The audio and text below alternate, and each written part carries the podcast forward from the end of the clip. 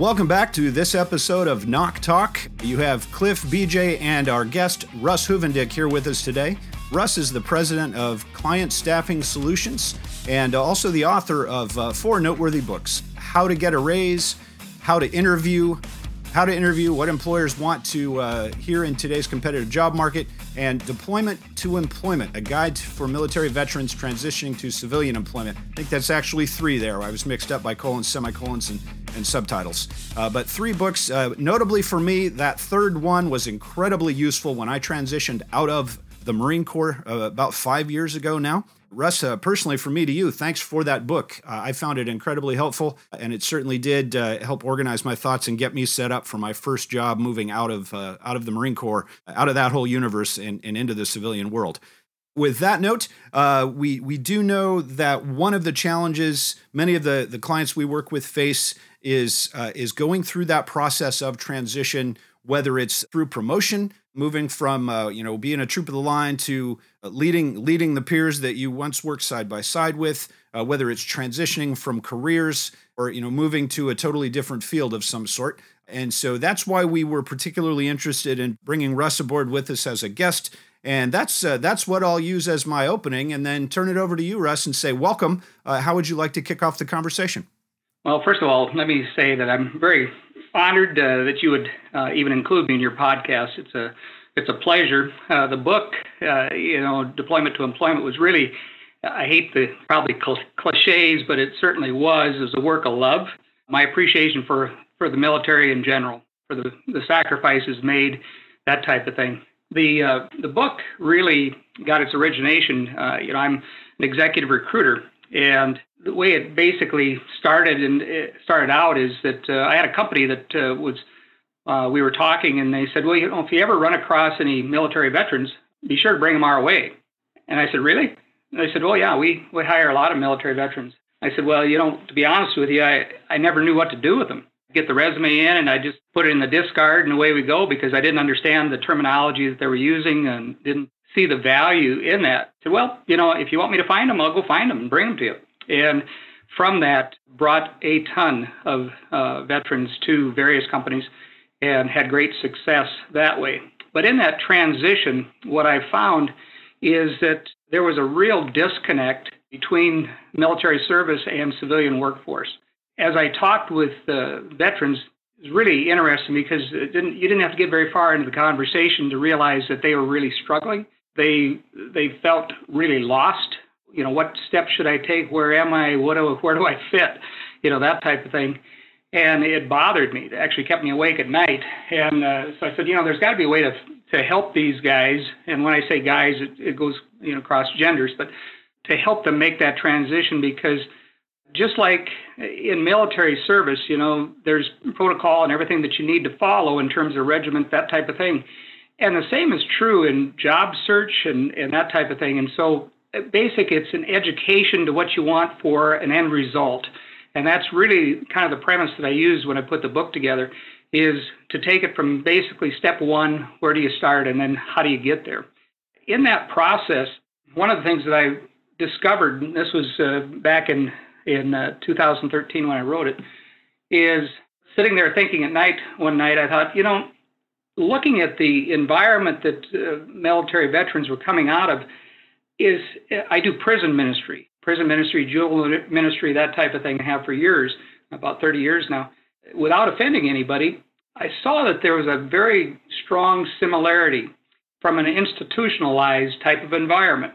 And what I mean by that is when a, when a person's incarcerated, they basically are in, they know what they, every day is going to bring, they have a scheduled time for this, everything is done, done to protocol, boom, boom, boom, boom, boom. And then they serve their time, so to speak, uh, might be, you know, ten years, might be twenty years, whatever the case may be. They, they're released into society, and they say, go be successful.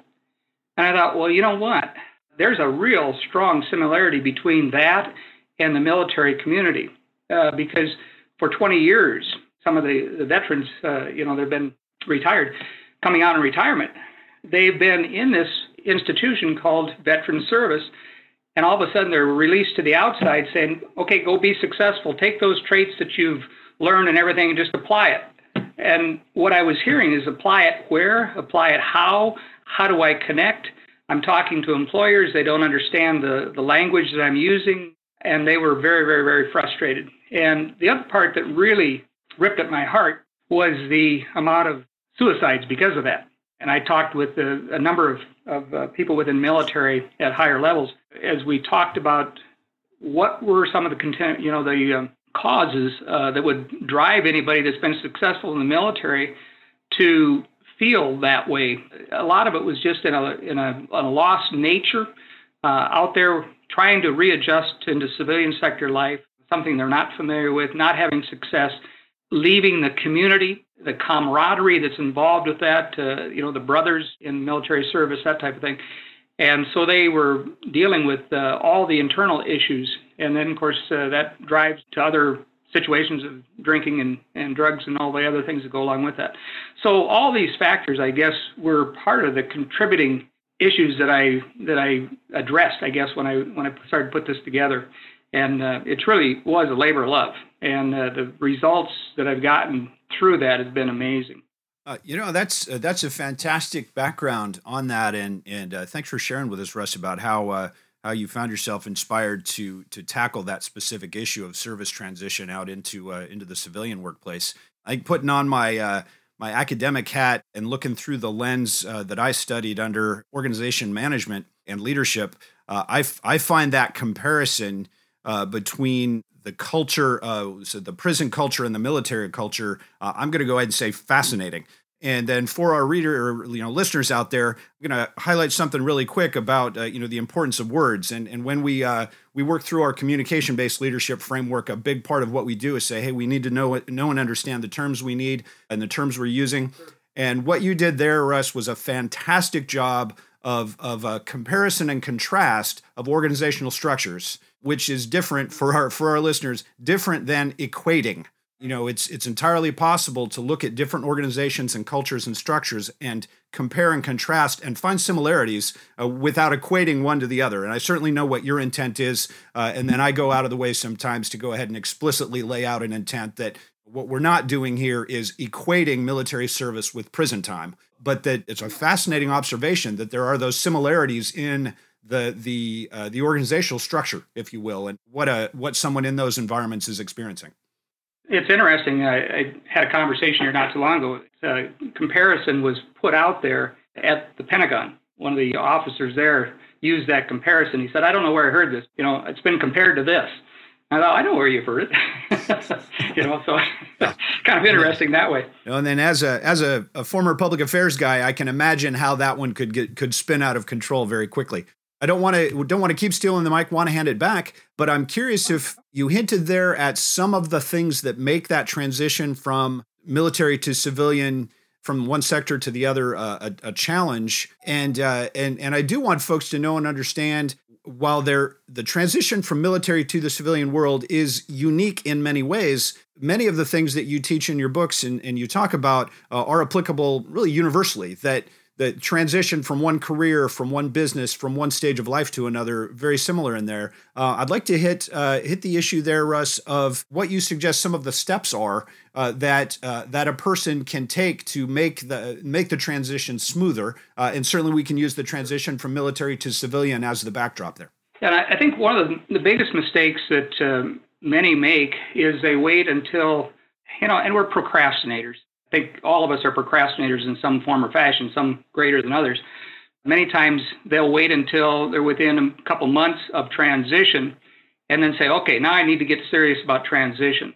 What I teach, uh, number one, or really, is to do your homework uh, and get those things in place. Uh, start getting your mindset ready for the transition and starting to make a basically a worksheet on what you need to do and get in place. And so part, part of that is is saying, okay, so number one, when is transition? Okay, what do I need to have in place step by step? And that meaning, uh, okay, do I have references, number one? You know, just, I mean, I'm going to take some simple things. Do I have references?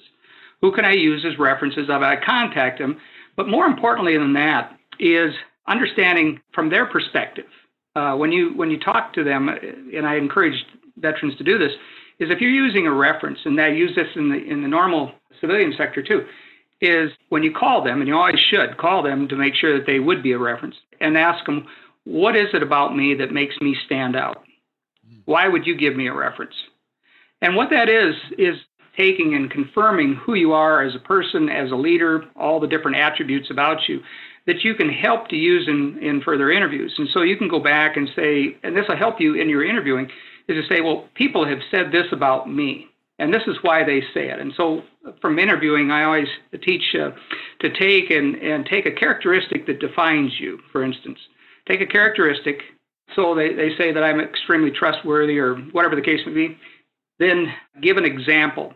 So so many times people use uh, what I what I call um, you know just buzzwords out there, and so they say, well, I'm trustworthy, I'm honest, I'm all these things. Give a specific example that would really uh, denote why you're trustworthy. And these are what people had to say about me in that area, whatever the case may be. And so what that does is takes on a, I call them statements of credibility as opposed mm-hmm. to buzz. It really uh, take and uh, define the way you interview uh, that way too. So that's that's part of it. Uh, the other part is setting your expectations, I think. And, and I talk about this in some different areas because the transition from from military going back in, and you're going to move back in with your family, for instance. You've been on uh, away from your family for, you know, uh, how many tours, you know. They've run that household. And they've been very, for many, they've been very proficient at doing it. And all of a sudden, you come back and you say, okay, I'm here. Uh, I'm ready to run this place. And the spouse says, wait a second, we've been doing really well without you, uh, not meaning from a negative standpoint, but you know what? They have done very well. And there's a transition. And the correlation between veteran and civilian is there too, because I have the same thing that happens with, with salespeople. They'll be on the road. They might have spent eighty percent of their time traveling. And all of a sudden they say, you know what? I'm just tired of the road. I want to go home. I want to just work out of my home or, and come back. And And so they go home and they say, okay, I'm ready to run the show now. My, and the, the spouse may say, well, what are you talking about? I've, you know, I paid the bills. I do all this. I, I've raised kids. I've t- taken them to soccer. I've done all these things. And now they're saying, okay, I'm here to run the show. There's a transition that needs to play, take place. That takes time. And so to set your expectations, to think that you're going to be warmly embraced as the new leader of the home, don't do that. Just allow for some time. There's a lot of responsibilities that uh, that you didn't have before, that you were in terms of all the, the costs involved with running a household too. You know, if you've been living on base or whatever the case may be versus going into private sector, a lot of different things like that as well. I'm always fascinated to draw from draw from what seems like unrelated experience and find ways that it can can apply. And, and certainly within the military transition experience, uh, for me, and and I don't want to speak for B J, but Uh, he's here with us, uh, and and and we've shared some some of our experiences with that.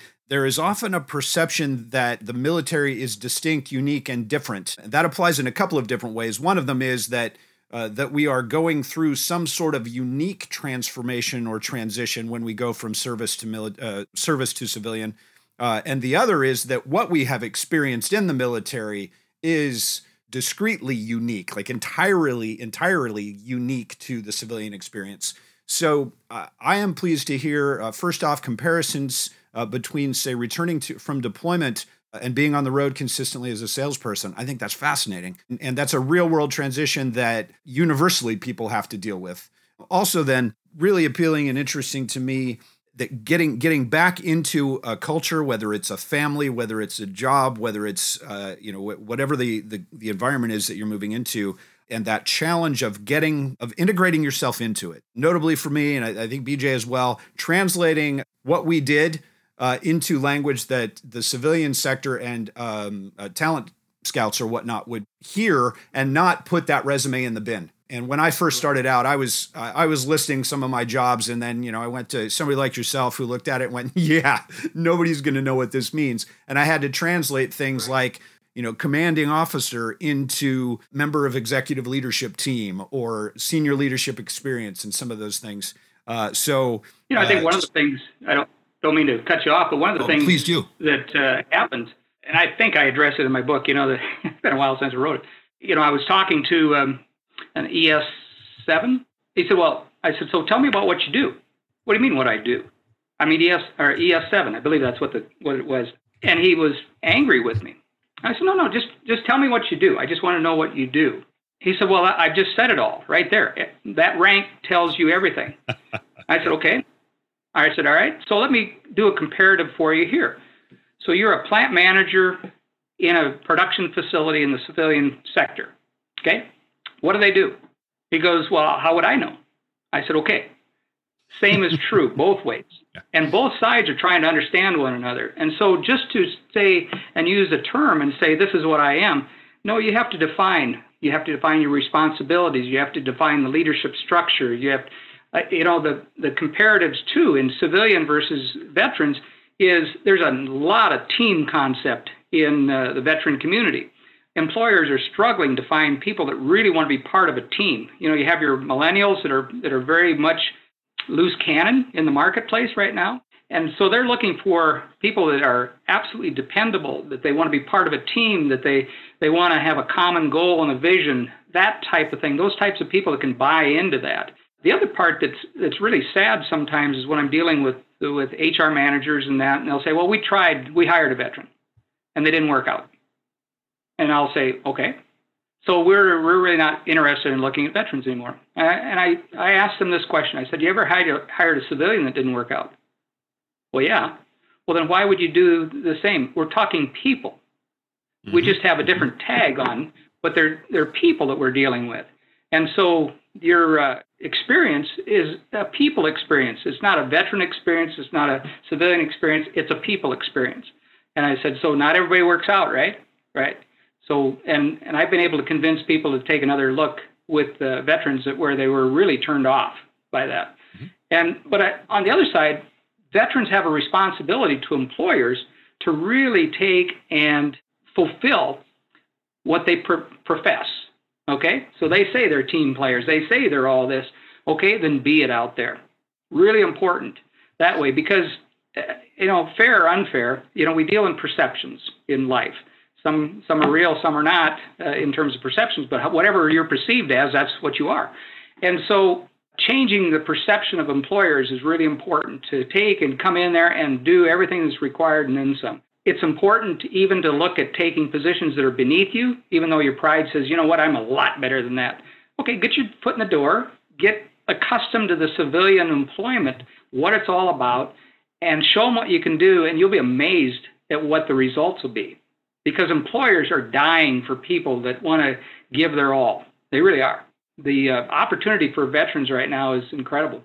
It It is that. Uh, and it's both sobering and reaffirming to hear you describing these things, because it, it matches up uh, right along the way with what I experienced. Uh, and, and frankly, I, I am one of those who did the uh, the veteran bounce. Uh, I found my first job after the, the Marine Corps well in advance of retirement. You know, made the drive across country from North Carolina to Washington State, got into my house, started my new job a week later and was rolling. And about a, within a year and a half, I was gone. I'm still in touch with uh, with the executive director of the organization who hired me. And we've talked through some of that. And and she was uh, she was disappointed and literally at one point said, mm, yeah, I don't know. I'd take a risk on a, another retiring veteran again.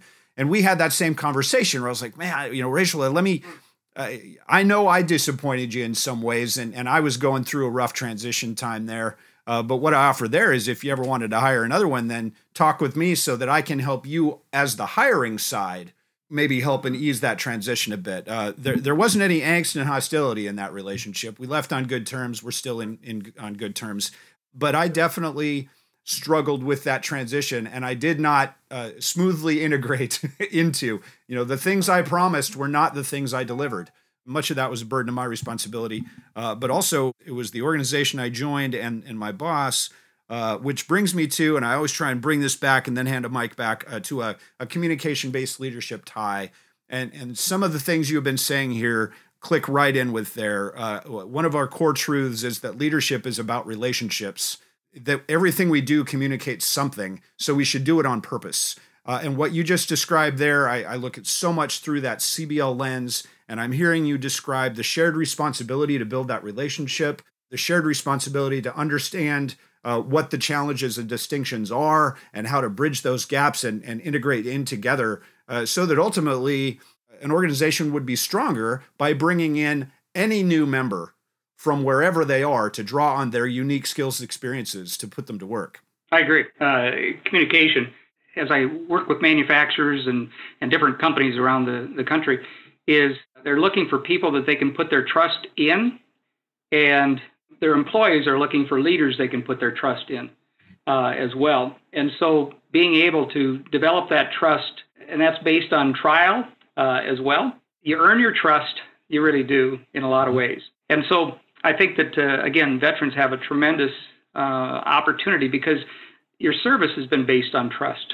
You know, I've got your back, he's got my back type of thing. And if they'll go into uh, that environment by looking to build trust, uh, being somebody that people can put their trust into, uh, they're going to be very successful in that transition as well. Oddly enough, that ties to one of the other four truths of communication-based leadership, which is enduring leadership success requires trust. We teach and coach very strongly along the lines that it's important to, you know, you have to establish, build, and sustain trust. But we also highlight the point that we tend to think about trust as uh, in terms of the other person. Uh, does the other person deserve trust? Have they earned my trust? Are they trustworthy? Uh, giving that trust is often a, a reflex rather than a decision. Uh, we coach and talk uh, uh, quite frequently about the role of the trust, uh, the trustor in that relationship, that we have an obligation as leaders, uh, and in this sense, I'm, I'm talking again through the perspective that leadership is a lifestyle, that it's not just about your position and authority, but it's a it's about relationships. And if you want to build trust, a big part of it is being willing to give it and to think about your own willingness to give that trust and, and make it a decision rather than a reflex, and, and to think about yourself as a giver of trust rather than think about the other person as, as whether or not they are deserving of it, uh, in order to come together and work on building that trust and having the trust you need uh, to uh, to succeed as a, as a team. We have uh, about five minutes left, and one of the questions that's on my mind, Russ, if uh, if you're willing to dive into it a bit, is is about um, misconceptions uh, about military and veteran hires. Um, and I'm particularly interested in the employer's side of that. Uh, are, are there any particular misconceptions about veterans and the military that you have seen within veterans uh, or within within uh, um, uh, the, the civilian community, the employers? And what are those? And I ask this so that uh, you know, part of this podcast can be then about the non-military folks on the, you know, the folks on the receiving end, and they can learn a little bit about, right, you know, how they might think differently. I think one of the misconceptions that uh, a lot of employers have is that veterans have been following orders only, and that uh, they are, they can only think this far because they're not taught to think beyond the box. You know, this is your order, uh, do or die, you know, mm-hmm. Not to question why, but it's do or die type of scenario. And that's not true. And that's a stereotype that needs to be broken out there. And I think there's, we've had success in those areas, but employers um, say, well, you know, uh, I need somebody that can think on their feet in a manufacturing operation, for instance. You know, uh, can they, can I give them that responsibility, and can they think for themselves? All right. And so to dispel that, I would encourage veterans to think of those opportunities again, or those situations that they've encountered where they were, where they had to think on their feet. Mm-hmm. Make a absolute, and many of these situations, and it's it's, it's incredible. You take uh, individuals of, you know, eighteen, nineteen years of age making life and death decisions on the spur of a moment. Uh, you know, yes, they can make those decisions. They've been taught to make those decisions, and so employers need to understand uh, or be uh, probably. educated, I guess, and that's that's probably been the whole premise of what I've done here, is to try to educate outside uh, the military of what veterans are, what they bring, you know, that type of thing. And this is one of those situations where uh, veterans can think outside the box. Uh, they're taught to think beyond that. They're taught to follow orders, but they're also taught to use their mind. And Uh, part of that that I think has been really good is the team concept that they've in, that they brought in, because they have five star. I think they take a lot of times they talk about five star. I think, but at any rate, uh, uh, the situations they've been able to pull ideas from the floor, that type of thing. That's what employers are looking for. Coming up with new ideas. Okay, how do we take a new idea? Uh, what would? How do you take and capture again the trust that we're talking about? Get the trust of the people to be able to open up and talk to you about what they see going on. Take an idea that's been generated from the floor, put it in action, and then come back and reward your people for that contribution to that effort as a leader, and taking and opening up those lines of communication going forward. And that's what employers are looking for. That's what veterans can bring. But they have to be able to designate and show that they've been able to do that in a prior setting to, for employers to really realize that. Otherwise, there's a misconception that, you know, you either you either follow the order or you're going to get court-martialed. And I mean, can happen, sure, to an extreme situation. But by and large, day-to-day, uh, you're taught to think beyond just right in front of your eyes. And I've uh, um, I've certainly had uh, plenty of experiences that taught me that uh, a group of eighteen and nineteen year old Marines, uh, one, uh, you know, if you can trust them to make life or death decisions, you can trust them with anything. Uh, but two, uh, they are uh, by far one of the most adaptive, creative, innovative groups of people that I ever worked with. You can almost throw that Houston, we have a problem scenario in front of them. And here's, here's a, here's a cardboard box with all the stuff we found in the office, and we've got to accomplish something in ten minutes. The perception is that someone gives them an order and says, do it. And the reality is, uh, in my experience as a, as an officer leading Marines, more often than not, I went to him and said, well, this is what we need to accomplish. Help me out. What do we do now? Uh, let me give you my intent. And then you come up with the creative solution, and finding a way to communicate that to uh, a potential employer uh, and get that point across is certainly one of the challenges. Uh, two angles to to uh, for our, our listeners to think about on that. One of them is, if you're a transitioning service member, you have to dig into that communication activity and figure out how to translate what you did into what needs to be done for your potential employer. And as an employer, you also have a responsibility to learn how to ask the right questions. You know, inter- interview a, a veteran hire, a potential veteran hire, with with an open mind and an understanding uh, of what they what they can bring to the table. Uh, Russ, I see we're uh, we're right around at the thirty minute mark. Uh, we uh, we follow sort of a mantra there of uh, you know, start on time, have an agenda, end on time. Uh, the agenda for these is fairly free flowing, but out of respect for our listeners, we'd like to let them know, hey, if you start here, you're going to end here, and and plus or minus a minute or so on thirty. Uh, so uh, I would like to close with uh, a big thank you for you joining us and for your time here today. I'd also like to offer a thank you to uh, all of our listeners for investing your time with us here at uh, North of Center and with our Knock Talk podcast. Thanks very much, and we're signing off. Great being here. Thank you. If you enjoyed this episode of Knock Talk, please recommend us to friends and colleagues who may also find these discussions helpful. To learn more about how communication-based leadership can help you navigate successfully in a world that operates at the speed of send, visit our website at w w w dot north of center dot com. You can also drop us a line anytime with your leadership questions or to recommend future Knock Talk topics at reach knock at north of center dot com. That's reach, N O C, at north of center dot com.